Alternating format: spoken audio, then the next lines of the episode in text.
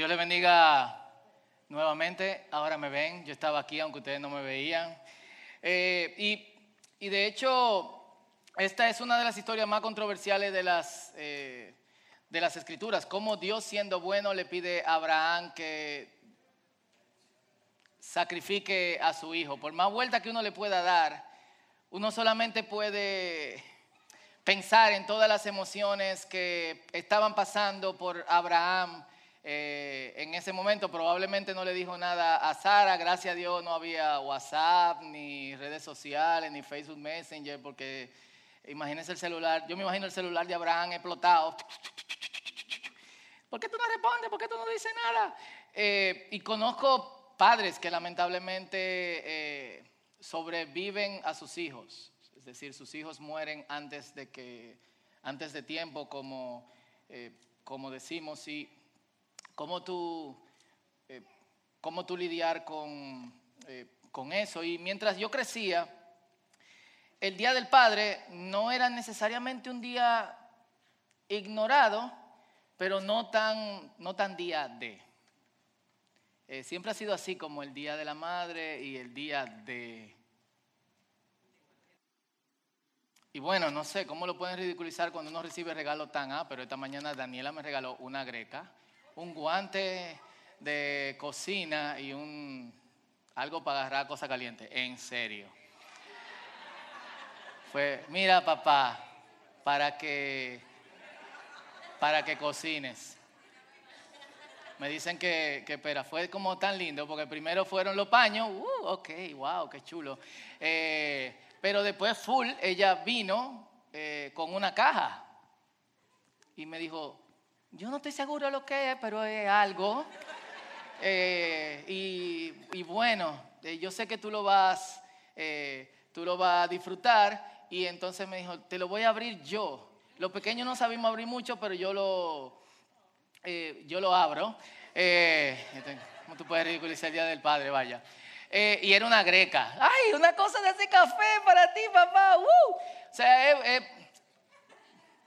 son regalos, ah, pero yo disfruto una, eh, una greca. Pero yo lo digo porque hay mucha broma en estos días, del Día del Padre, las habichuelas y eh, todo demás. Yo estoy profundamente en desacuerdo con, con esa imagen y yo creo que nosotros debemos de trabajarla de alguna de alguna otra forma. Eh, por lo menos lo que yo veo aquí en el círculo, de los padres del círculo y de los padres de la gente que viene al círculo, es que son buenos padres.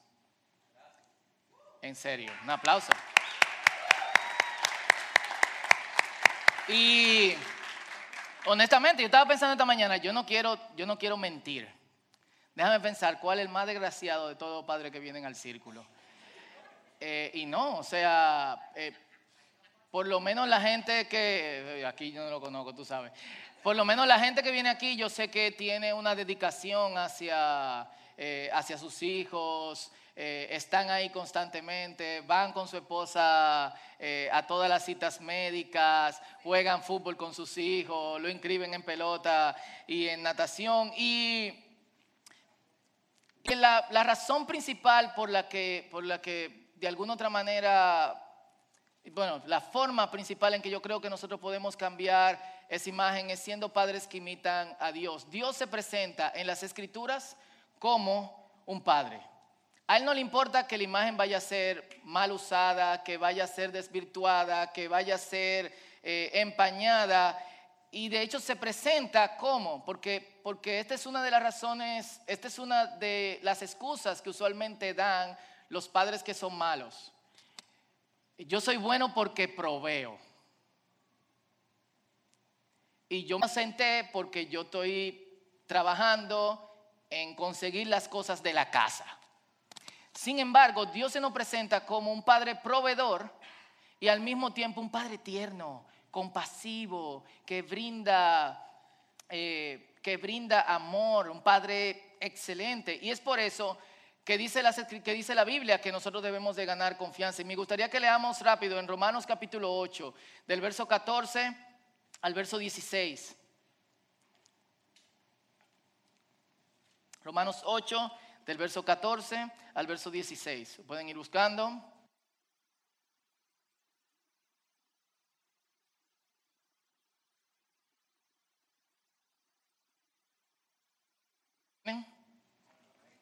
Romanos 8, 14 al 16. Si me dan la página para los que no pueden buscar rápido.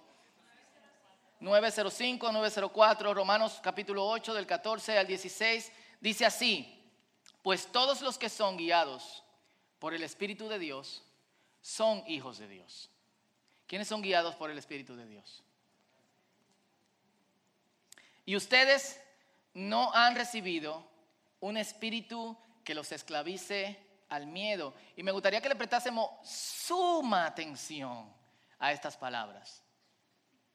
Y, suma atención porque, eh, y, esto va para los padres, eh, en épocas como esta, donde la inversión de una crianza es fuerte, eh, ¿quiénes están ahorrando ahora para pagar el colegio, la inscripción?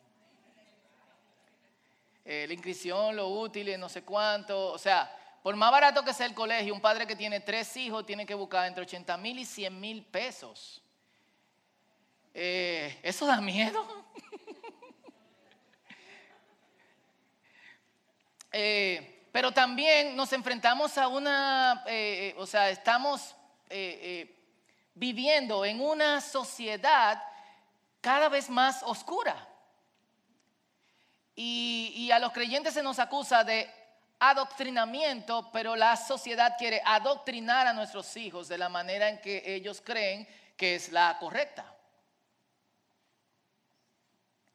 Y muchos padres, uno que otro, y, lo que yo quiero que levanten la mano, lo que se han preguntado, ¿cómo lo vamos a hacer? ¿Cómo vamos a hablar con nuestros hijos? ¿Cómo le vamos a decir? Levántenla.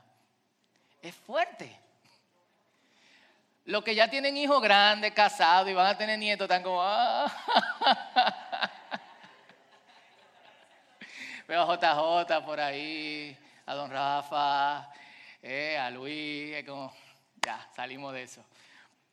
Eh, pero también va para quienes no son padres y experimentan los miedos del día a día, las ansiedades que esta sociedad que constantemente nos empuja, eh, nos provoca. Y, y la premisa es, ¿son guiados por el Espíritu? Entonces son hijos de Dios.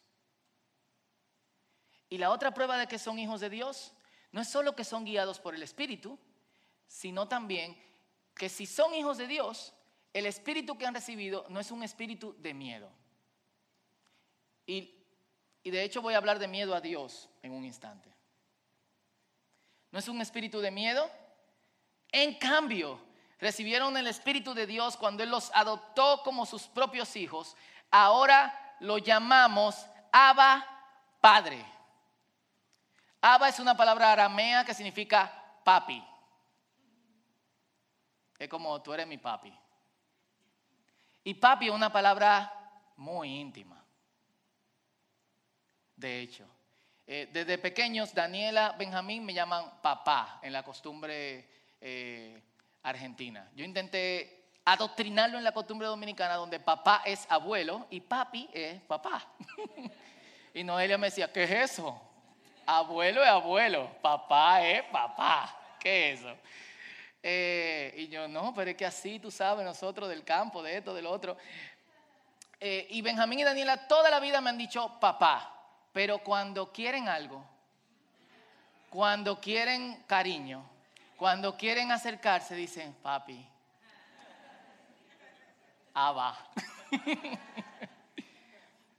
y dice, ahora lo llamamos Abba, padre, papi papá. Pues su espíritu nos une, se une a nuestro espíritu para confirmar que somos hijos de Dios. Y me gustaría que, viéramos una paráfrasis de, ese versículo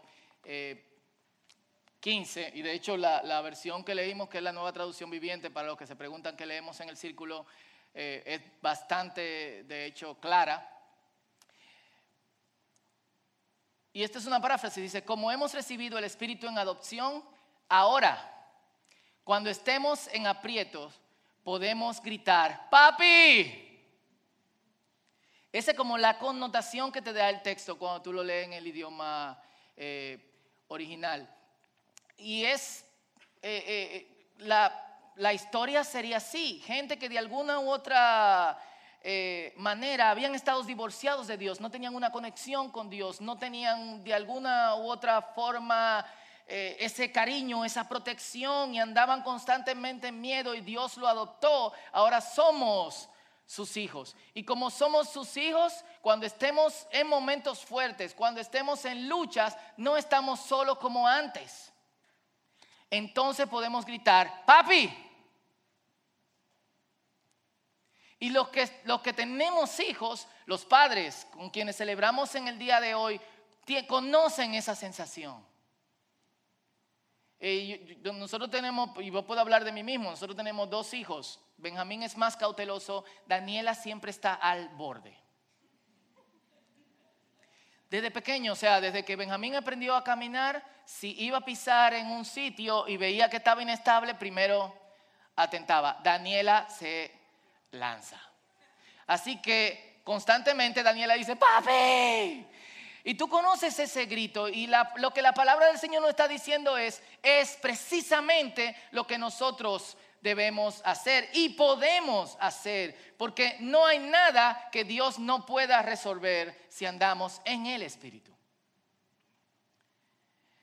Si hacemos un análisis reverso de este texto es, si yo me siento hijo de Dios, entonces confirmémoslo.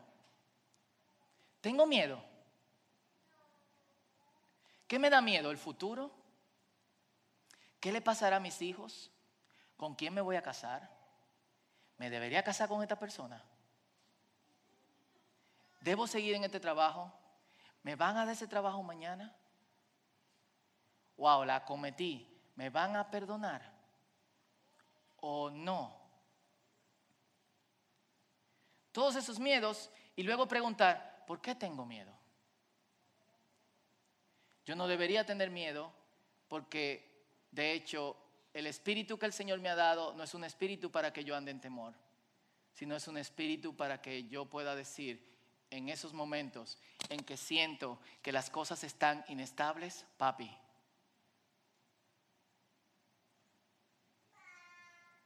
Amén. Él entendió el mensaje.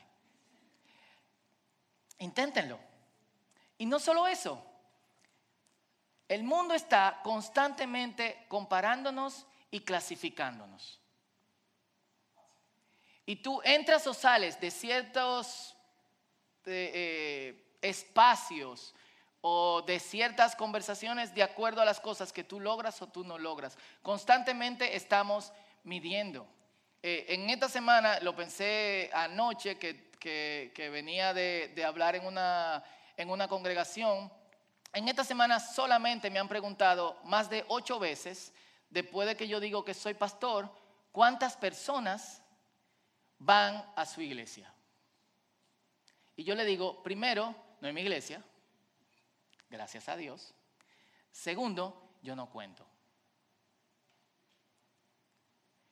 Porque empieza el jueguito de la, eh, de la comparación.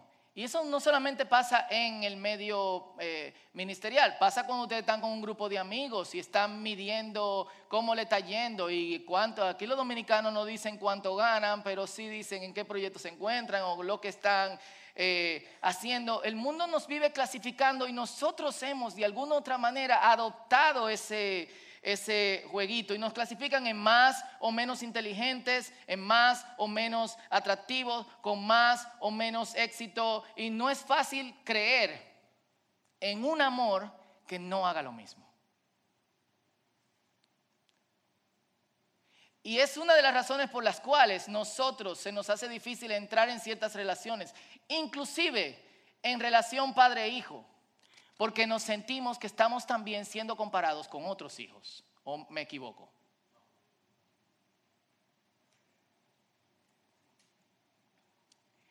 Y Henry Nowen decía que estaba seguro que muchos de, de, nuestros temores y problemas desaparecerían si dejásemos que el amor paternal de Dios, que no nos compara, empapara nuestros corazones.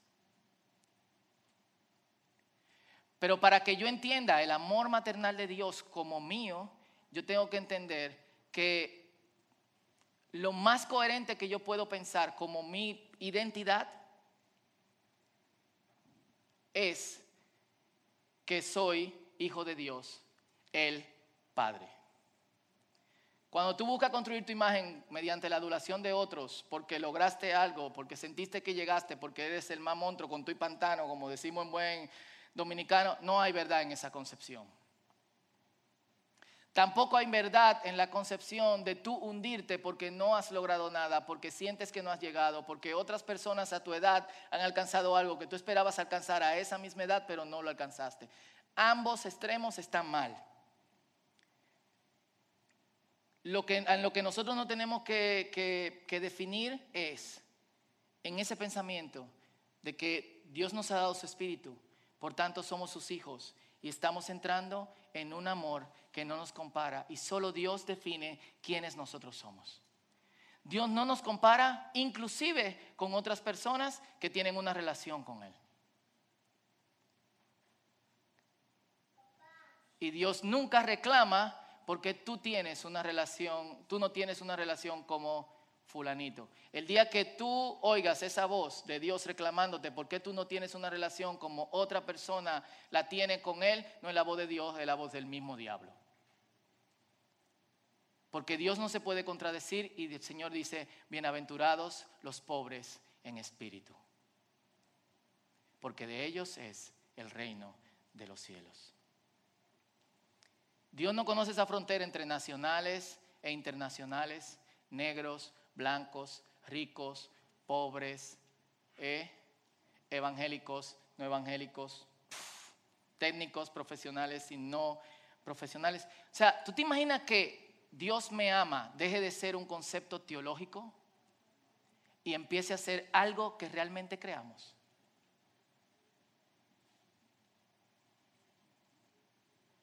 ¿Están conmigo? Pero no hemos, acostumbrado a ver a Dios como el tipo eh, del palo. Y el miedo a Dios es una de las grandes tragedias humanas.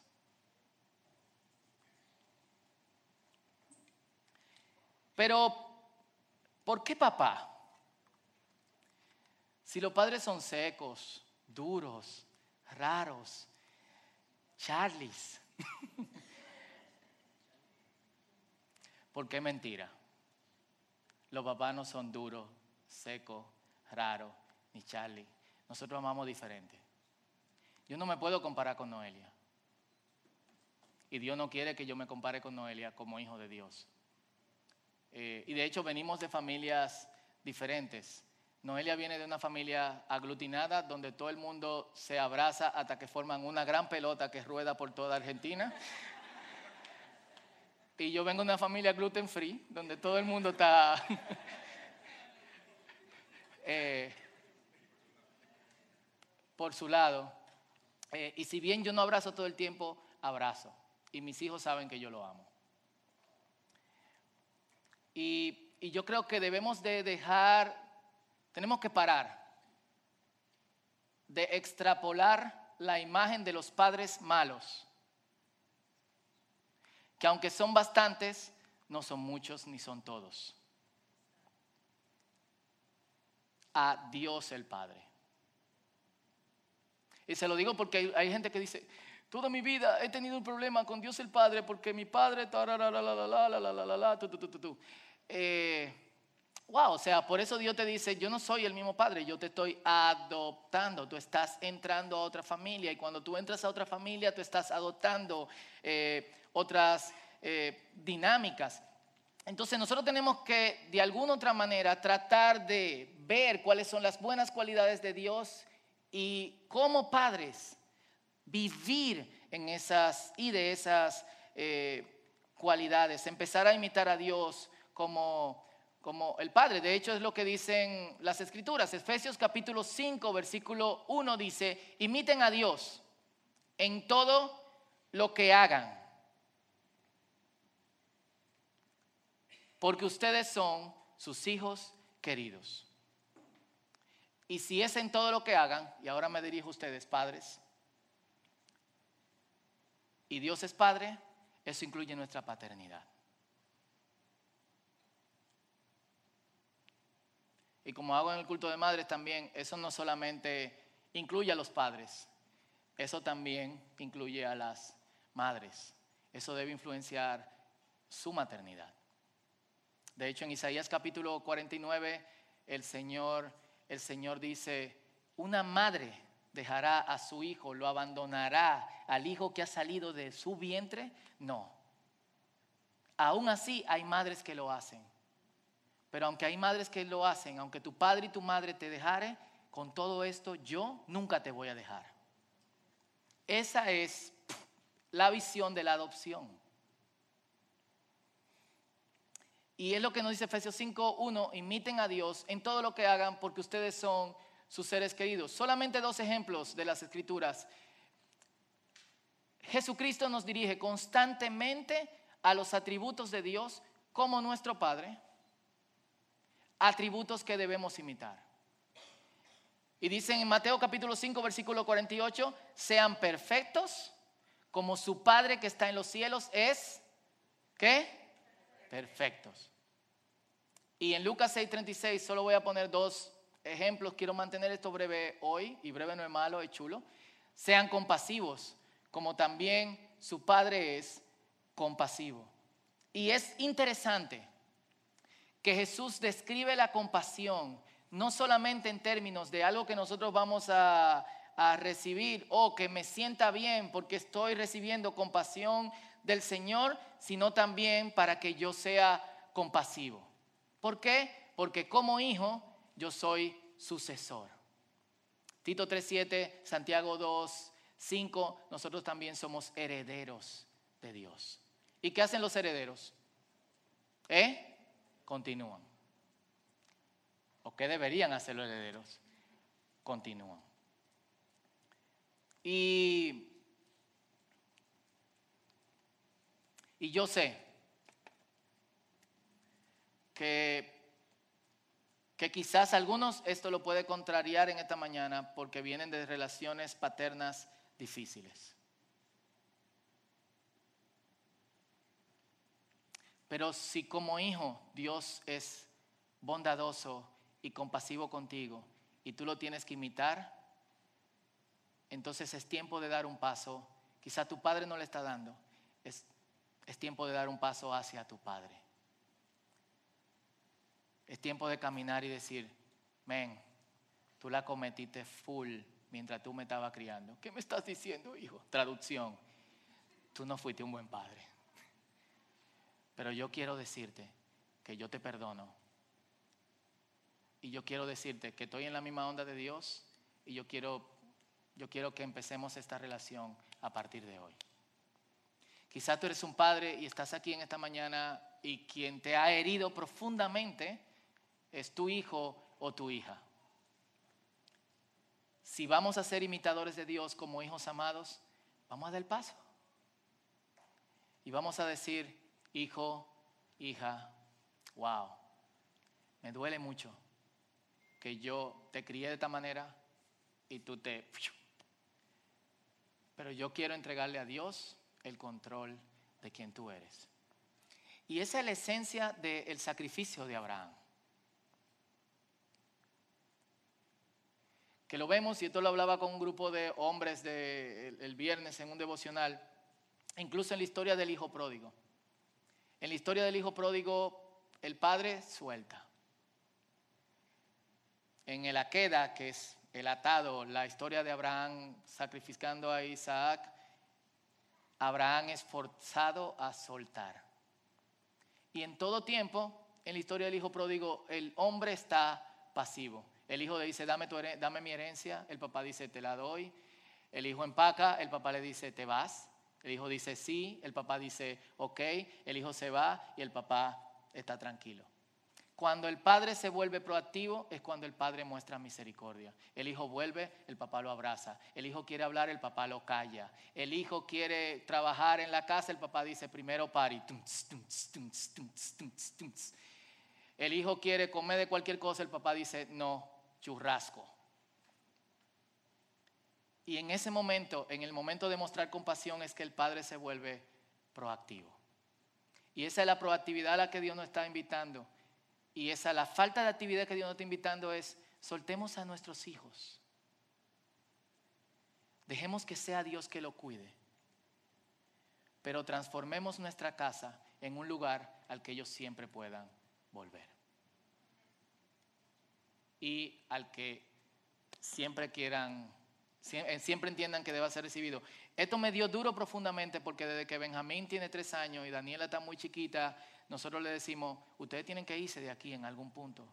Y Noelia y yo nos vamos a dar la vuelta al mundo y ya ustedes saben, hagan, eh, hagan su vida. Y yo como que, wow, si yo quiero que hagan su vida, ¿cómo esto puede ser el lugar a donde, eh, donde ellos regresen? Así que estamos reformulándolo de modo que ellos sepan que en cualquier parte del mundo en que estemos, ahí estamos nosotros para abrazarlo o por FaceTime.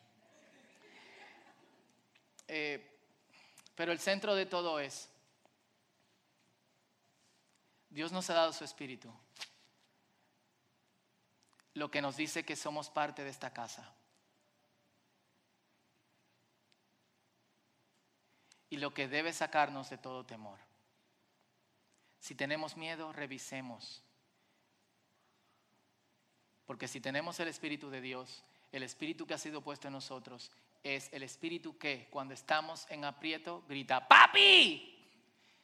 Y Dios responde porque Él dice, pidan y se les dará, toquen y se les abrirá, llamen y se les responderá.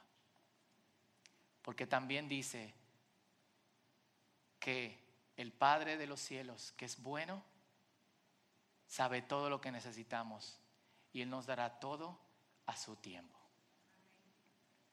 Así que yo quiero que hoy hagamos dos oraciones. Una solos, porque este mensaje es para todos.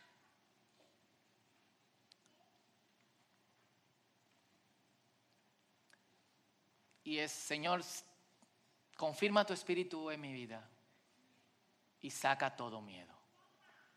Amén. Así que ahí donde estás, y yo no sé con qué tú estás lidiando o cuáles son los miedos que surgen de vez en cuando. Vamos a darle a eso.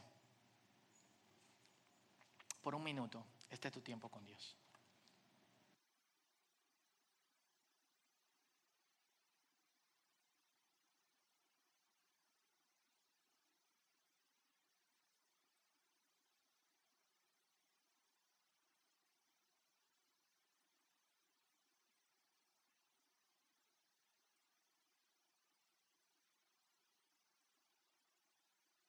¿Se puede poner de pie conmigo?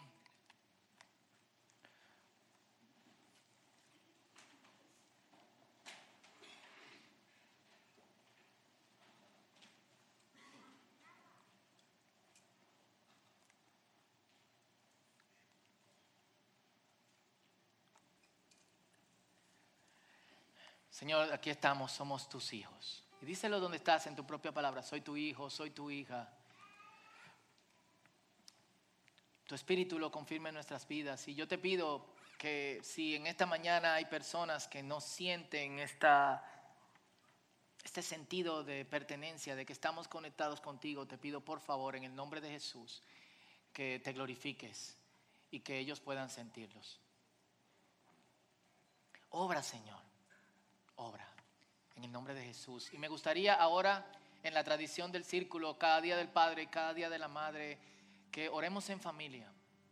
Y, y donde estás, abraza a tu papá, tu mamá, si está aquí contigo. Eh, si no tiene una familia, haz, si no tiene tu familia en esta mañana porque por alguna razón no vino eh, tu papá o no, lamentablemente lo perdiste, eh, acércate a otras personas que, que, están aquí, pero sus padres no están, o su familia no está, y vamos a Vamos a orar juntos. Y vamos a orar juntos como padres, como, como hijos, como hermanos, eh, en la fe. Y me gustaría que, que hiciéramos algo. Los hijos, vamos a honrar a nuestros padres que están aquí.